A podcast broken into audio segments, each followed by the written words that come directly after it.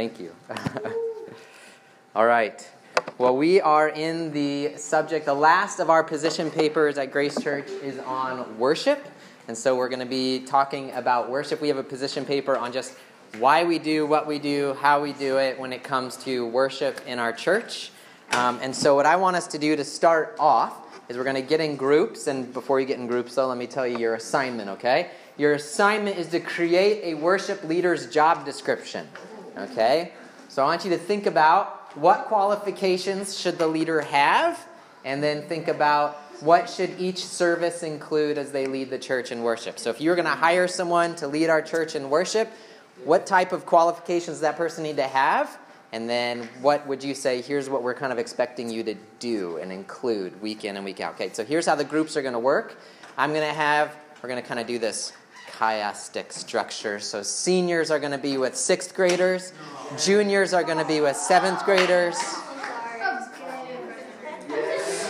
Sophomores are going to be with eighth graders and freshmen all together. Sophomore, freshman, eighth grader. So three groups.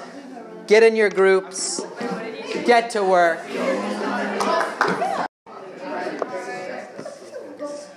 All right, so let's go ahead and we'll just get some ideas up here. What types? What types of qualifications are we looking for in our worship leader? Looking for our qualifications of our worship leader. Jalen, give me one. Give me one. Music skills. Okay, we're going with music skills. All right, you guys give me one. One qualification for our uh, worship leader. They can't be like shy, they have to be like outgoing. Okay.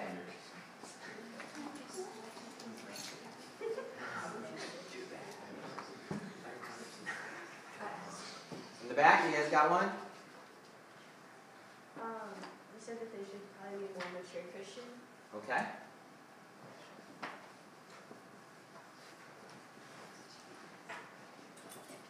Mature Christian. You guys have any more for me? Is that what you thought shy would be? Or? Yeah, we already said. Oh, no. Seniors kind help out. respectful. Be what? Say it again. Kind and respectful. Be kind and respectful. Yeah. Great.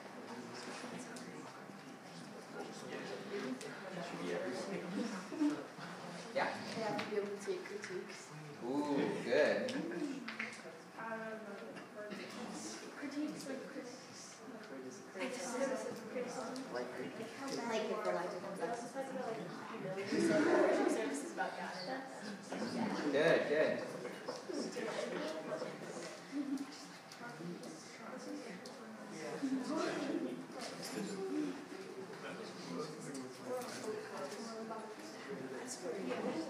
Okay.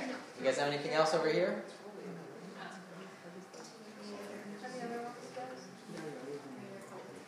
Any for any of the groups? Anything else to add to qualifications? They should know God's word.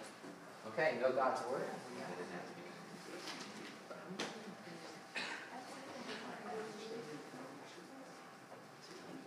Yeah. We have to have like a plan when we do their um. They should be a planner, not just a wing it kind of person. Today we're going to turn to page ah, I 132, whatever hymn that is. Anything else? Okay. Well, let's let's talk about these for just a minute. Why? So so why would you think they should have music skills?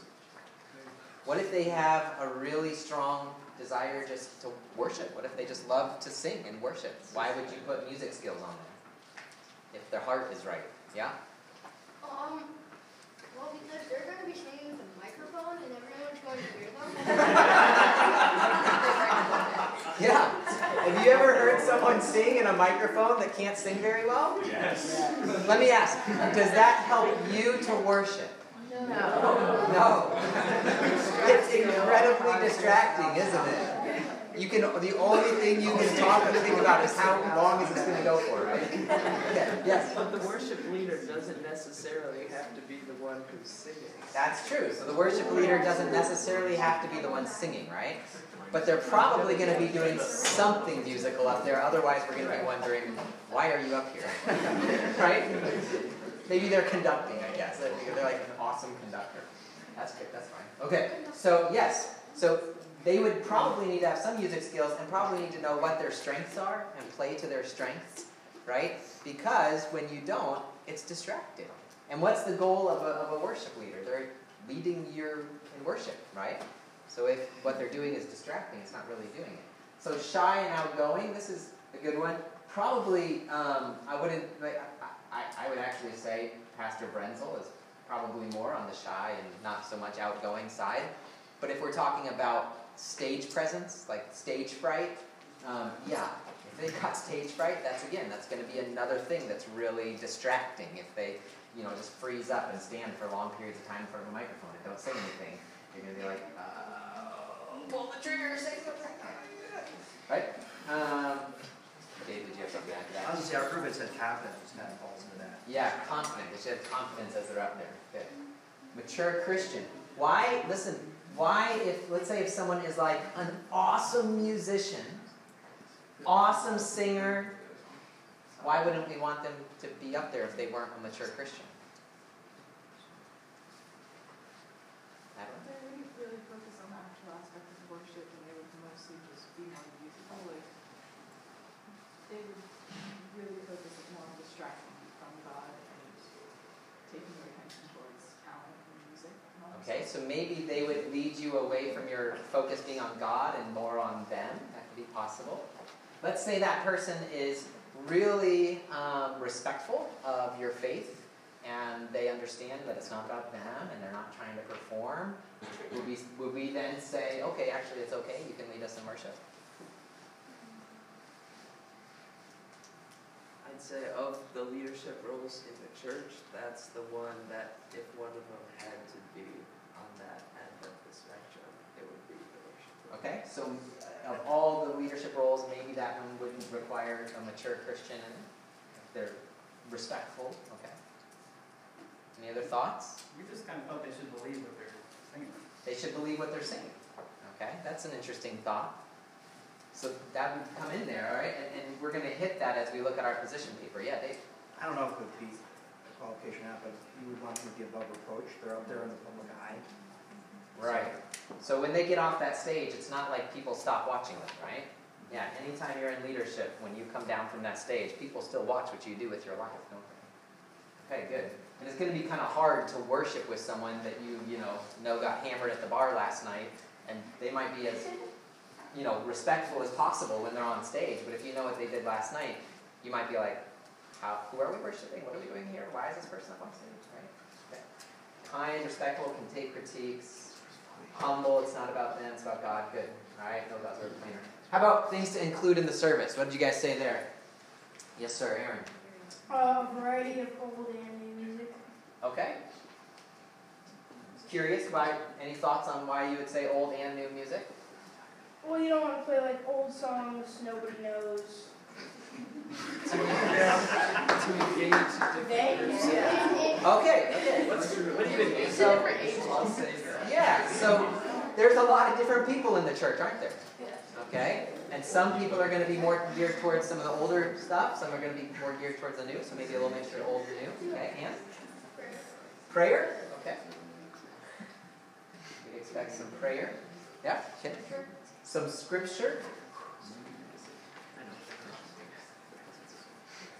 Uh, going around here, so I'll do Elijah next. Uh, they have to sing. They should probably do some singing. Communion. Doing communion. Okay, they should have communion put into their service somewhere. All right. What do you think? Every week? I know that we do it every week. What do you guys think? Well, we'll save that one, but maybe something to think about. Do all churches do it every week? No. All right. Aaron? Uh, responsive reading. Yeah, they should maybe put some responsive reading.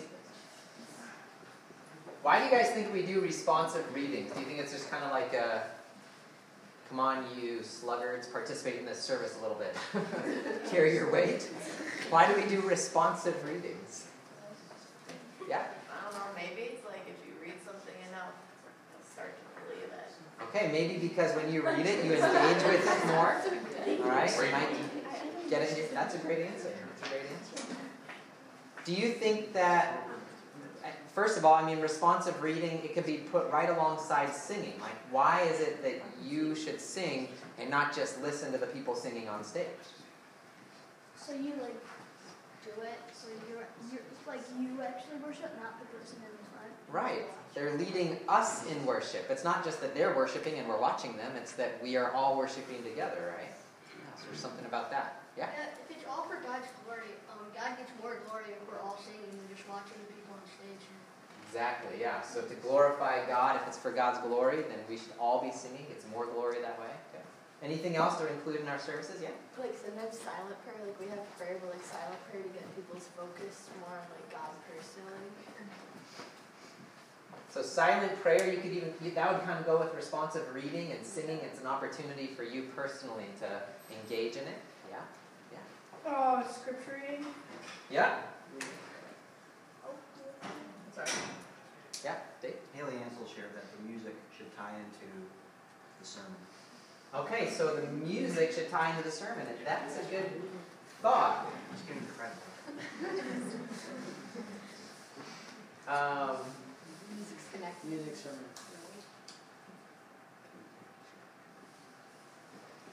And so here's a here, here's the question: What should the music connect to? Why do we sing which songs we sing? And I'll tell you that our church has transitioned from being more of a music should connect to the sermon church to music actually functions a little bit differently in our church, and we're going to talk about that. Okay, so that's how we used to do it is with the sermon, and now we do it a little bit differently. So we're going to talk about that. Anything else that you'd include? Yeah. A welcome. A welcome. Okay. You got a welcome. Okay. Yeah. Like uh, like if it's Christmas time, sing Christmas music, like uh, seasonal or like uh, holiday music.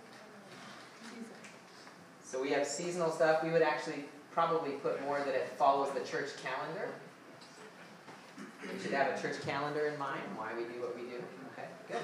All right. Well, let's keep going. You guys stay right where you are. Um, but we're going to move quickly here. Um, so we have a position paper that has 10 principles of why we do what we do when it comes to worship. I'm giving you the Renew Youth Group Cliff Notes version, okay? So it is now four principles, okay? I know, you're welcome, you're welcome. Okay. So here we go. Principle number one we were created to worship, saved to worship, and will worship in the new creation. In other words, worship is really important when it comes to being humans and when it comes to be, being Christians. All right, so let's look at a couple passages. This is really quick. In Isaiah, God calls the people of Israel the people whom I formed for myself, that they might declare my praise. So if you're looking for a purpose statement of why they were created, so that they might worship, so that they might praise me, getting to that idea of everything is for the glory of God, okay? And then we jump forward from the people of Israel to the church, people who are saved. You are a chosen race, a royal priesthood, a holy nation, a people for his own possession. Why? Why did God make you this? That you may proclaim the excellencies of him who called you out of darkness and into his marvelous light. God saved you to worship, so that you might worship him. That's why he created you in the first place. So he's saved you so that you can do it. And then if we fast forward again to Revelation, I heard every creature in heaven and on earth and under the earth and in the sea and all that is in them saying to him who sits on the throne and to the Lamb be blessing and honor and glory and might forever and ever. And the four living creatures said, Amen. And the elders fell down and worship. So we see the great multitude, we see the heavenly beings, the elders in the, in the uh, heavenly realm worshiping God. So worship is an essential part of what we are going to be doing at the end of time. So worship is central, okay?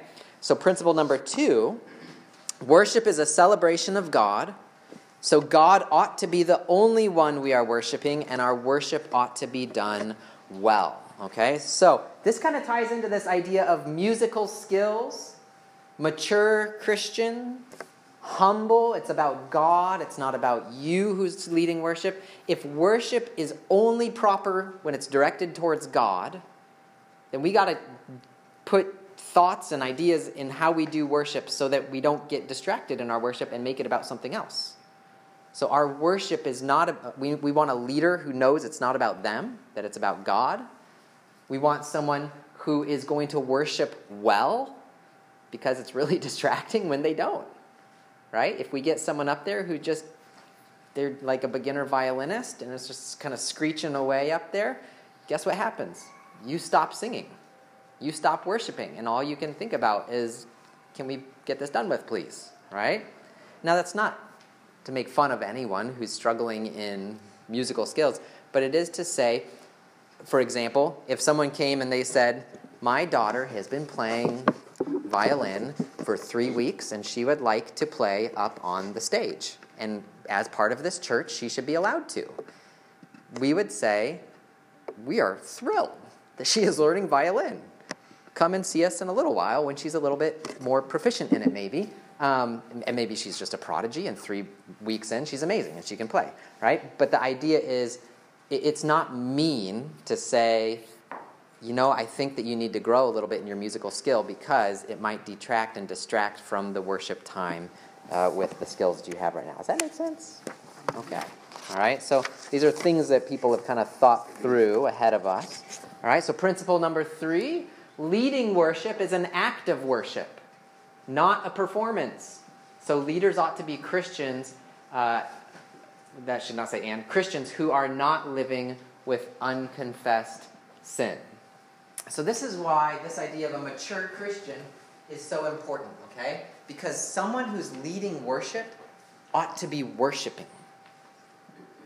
And someone who isn't a follower of Christ, just they can't be worshiping. They can't be up there worshiping if they haven't actually given themselves to Christ, can they?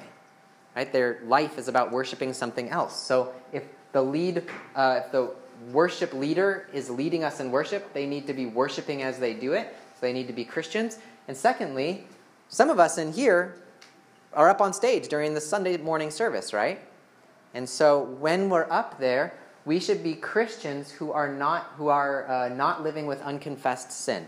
Now that doesn't mean only non-sinners are allowed to lead worship. Because obviously we're all sinners. But if someone is professing to be a Christian, but they're not living like it, right? It's going to be distracting for people who know what their lifestyle is like, and it's going to raise questions. And so if you are someone who helps to lead worship up on stage, you should take it seriously and, and realize that my life needs to be in line with what a Christian's life is like if I'm going to be up here leading worship. Okay? And that goes for even those who lead worship in here. All right? And principle number four while worship can take on many forms, we should worship in ways that are sensitive to and relevant for those in our church. Now, one of my favorite things about traveling the world and, and, going to different worship services is seeing how other people worship, right? If you guys have ever um, heard like an African worship service um, or a Chinese worship service, it's really awesome to hear them singing songs and, and words that uh, we don't necessarily understand or to beats that we wouldn't normally have in our service. And that doesn't make it any less worship. It is very much worship but there's a reason why we might not adopt that exact same style of worship in our church. Okay? Because we want worship that, in a sense, just makes sense to the people who are here. Now, a worship leader might introduce a few different things now and again to help us grow in our ability to worship. Okay? And we want a worship leader who does that, but they probably shouldn't unnecessarily completely change the style of worship um, just for the sake of changing things up right? So, like, you guys, when we did the one night service at Crossroads a number of years ago, and it was like more like a rap concert. Um, if we just like, boom, we're switching to that style at Grace Church, that wouldn't be sensitive to the people who are in our church, okay? Because it would be distracting for some, and they would say, I'm not sure what's happening here. Um, not to say that it's not worship. Okay? So you can say, we're going to do it in a style that our church can appreciate. Okay? And relevant also means it should be something that they can take home and do at their own house. I thought that was interesting as I read the, the articles here. In other words, we shouldn't be so like professional in all of our worship that you have to be an opera singer to do it. Okay? We actually want to teach some simple songs and songs that um, anyone can sing so that when they go home, they can reproduce the worship that they did uh, in the church service. So that boils down really quick the principles of our position paper. But I want to talk about, just for the last five minutes, where we've kind of transitioned a little bit as a church in the last couple of years um, in how we understand our worship service. Um, so, you guys, what types of things do we now include in our worship service? Does anybody know what we start with? Like, if you look at the bulletin, do you know what it says we start with? Welcome. Okay, there is a welcome in there. Yeah. Okay, there's a prelude. You guys know why we do a prelude? It's to prepare your heart as you come in and, and start thinking in that direction. Yeah, Colin got it. There's a call. There's a call to worship, okay? And then what do we usually do after the call to worship? Respond. We worship. Okay. We worship, yeah. Good. We respond, usually with a song, right? And then there's a welcome. Does anybody know what usually comes after the welcome? Okay, there's sometimes a scripture reading attached to it. That's true. Yeah.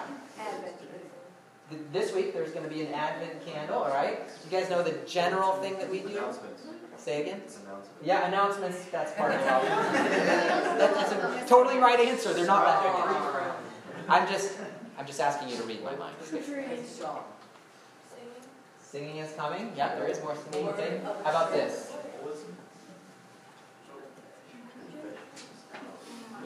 Okay, have you seen this in the bulletin? The confession of sin. Okay. Does anybody know what comes next? Huh? Like of, of this is the repentance part. This is this is kind of the lament. This is the le- it's all kind of assurance. Okay. Profession of faith. Praise and prayer. So there's a word of assurance. Okay? In other words, this is saying, I'm a sinner, please forgive me. And this is, you are forgiven. Okay? You are forgiven. Then there's usually, yeah, praise and thanksgiving. And then we usually have Prayer for illumination. a prayer for illumination. Yes. All right, so that comes. Who's cheating? Then we have closer prayer. Okay. Oh yeah, yeah, yeah. Right. Wait, before, wait, before, before he reads, um, You forgot. You forgot the he uh, reads the, uh, he reads the, um, section of praise and then, Okay. Where's your closing? We gotta fly, so pay attention. Here we go. As Christians, listen, as Christians, we all have a story, okay? And that story is a story of entering into a covenant with God. So if you're a Christian, you've entered into a covenant with God, a promise with God. And here's how that happened God called you, okay? His Holy Spirit spoke to your heart and said, Come and follow me. And you responded. You said, I want to follow you. Okay? And God said, You are welcome in my presence. I want to be in a relationship with you. And you, in being welcomed, were made aware of your sin. I am a sinner. And so you said, God, would you please forgive me of my sins? And God assured you that your sins were forgiven. And then you made a profession of faith. You said, I believe that Jesus is the Savior and that He is my Lord and Savior. I'm going to follow Him, which was followed with thanksgiving and praise that I have a Savior. He saved me. And then God said, Here's my word. This is how you follow Jesus. Here's how you obey me. And then God said, I've given you a sign so that you will never have to doubt whether or not you're truly saved. That sign is communion. It points back to how Jesus died for you. It reminds you that you are in Christ just as Christ is in you because you take his body and you eat it and you take his blood drink it. And it's a reminder that I am in Christ and Christ is in me. And it is also pointing forward to the day when you will feast with Jesus in heaven at the end of time. Okay, so the end is coming. And then, after being reminded of who we are, we're reminded that we're not just supposed to do this together, but that we're supposed to go out and be this in front of other people. In other words, our service is made to mirror our story of how God saved us. So every Sunday when we come in, we're walking through the steps of our own story of how God has saved us. Now, why do we do that? Well, if there's an analogy that we could draw, the analogy would be as American citizens and as citizens in heaven, okay? When you travel, if you've traveled overseas, people usually know that we're Americans. Okay? There's a reason they know we're Americans, and part of it is because we have been raised in the American culture, in the American story, and we've done things that have ingrained that Americanness deep inside of us, okay? So, for example, if the Star Spangled Banner was to start playing, our national anthem, what would you want to do? What should you do? Stand and do this, right? Why do we do that? Why do we know that? Because we've done it so many times, right? We've learned this is respectful. This is what we do as Americans, okay? When the 4th of July comes around, how many of you are like, gee, I wonder what we're going to do today? It's just like another other, any other day. No, you've got plans, right? You're thinking like there's things that we do on the 4th of July because our Independence Day has been drilled into us by celebrating it year after year after year. So, just like our Americanness is drilled into us by retelling the American story, here's how we became free, here's how we became independent, here's who we are as Americans. We are supposed to be citizens of heaven in the same way, even stronger. We're actually supposed to see our citizenship as people of God more strongly than our citizenship as Americans. And the way we do that is by telling our story week in and week out. So, the big thing I want to end with is at the end of the day, this is the climax of our service. Okay? Now, in Grace Church past, we may have said that the sermon was the climax of our service.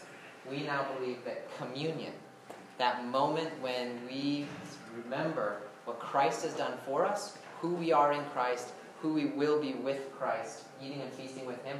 This is the climax of who we are, okay? And that is why we do it every week. We don't think it's something we should do just once a month or once every quarter. We should do it every week. So that helps to explain why we do what we do now. Um, hopefully that's helpful. So my encouragement to you guys is as you go to church today, think about what we're doing with each song that we sing, every song that we sing is, is supposed to be doing something in the service. So sometimes we sing our confession. Sometimes we sing God's assurance back to us. Sometimes we sing our response. Okay? All right. And just so you know, this since we're in Advent, it's a little bit different, but when we get out of Advent, you'll see see this all showing up again. All right, I've gone over time. Let's pray. We'll head out. Lord, we are so thankful for today and ask that you will uh, lead us as we worship now in the main service um, with wisdom and thoughtfulness. In Jesus' name, amen.